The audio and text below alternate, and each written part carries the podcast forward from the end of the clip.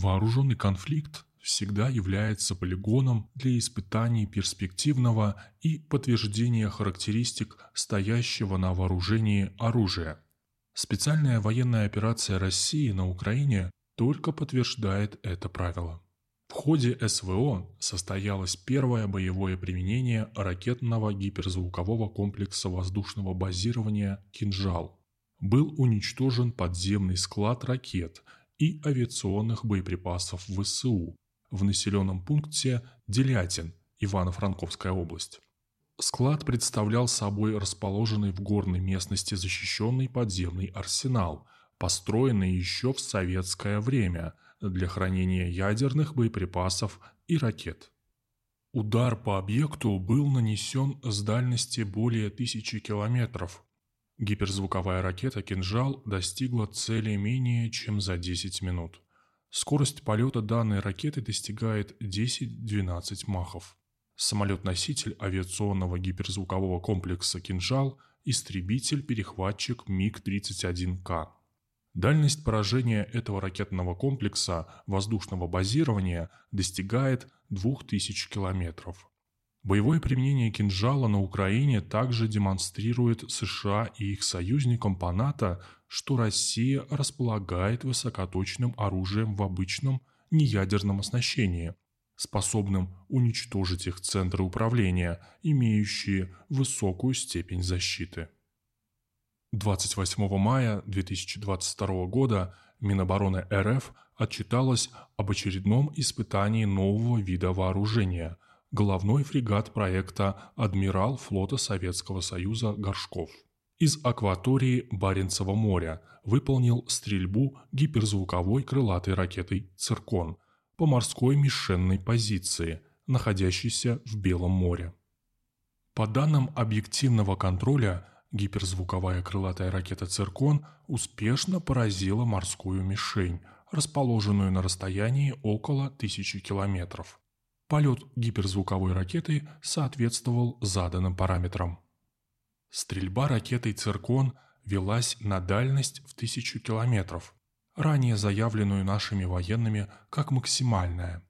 Иностранные военные источники предполагают, что ее дальность полета превосходит этот параметр. Если же говорить о ракетных системах, э, которые чаще всего применяются в ходе российской специальной военной операции – то это оперативно-тактический ракетный комплекс «Искандер». Благодаря этому комплексу ни один украинский военный не может себя чувствовать в полной безопасности. Следует также отметить и боевое применение на Украине береговых ракетных комплексов «Бастион». Комплекс «Бастион» развертывается в двух вариантах – подвижном «Бастион-П» и стационарном «Бастион-С». С начала СВО он поразил уже несколько десятков наземных целей ВСУ. Береговой комплекс и ракета блестяще продемонстрировали способность поражать любые наземные цели. Основным элементом БРК «Бастион» является универсальная высокоточная крылатая противокорабельная ракета «Оникс П-800», Скорость ракеты при полете на высоте и у поверхности составляет 2,6 маха, 750 метров в секунду, и 2 маха соответственно. Максимальная дальность поражения БРК «Бастион» морской цели составляет 350 километров, а наземной цели – 450 километров. Кстати, ПКР «Оникс» имеет и ядерное оснащение. Если говорить о реактивных системах залпового огня, применяемых в ходе СВО на Украине, то следует выделить РСЗО «Торнадо-С» калибра 300 мм. Каждая боевая машина «Торнадо-С» имеет пакет направляющих из 12 труб. Огонь можно вести как залпом, так и одиночными ракетами.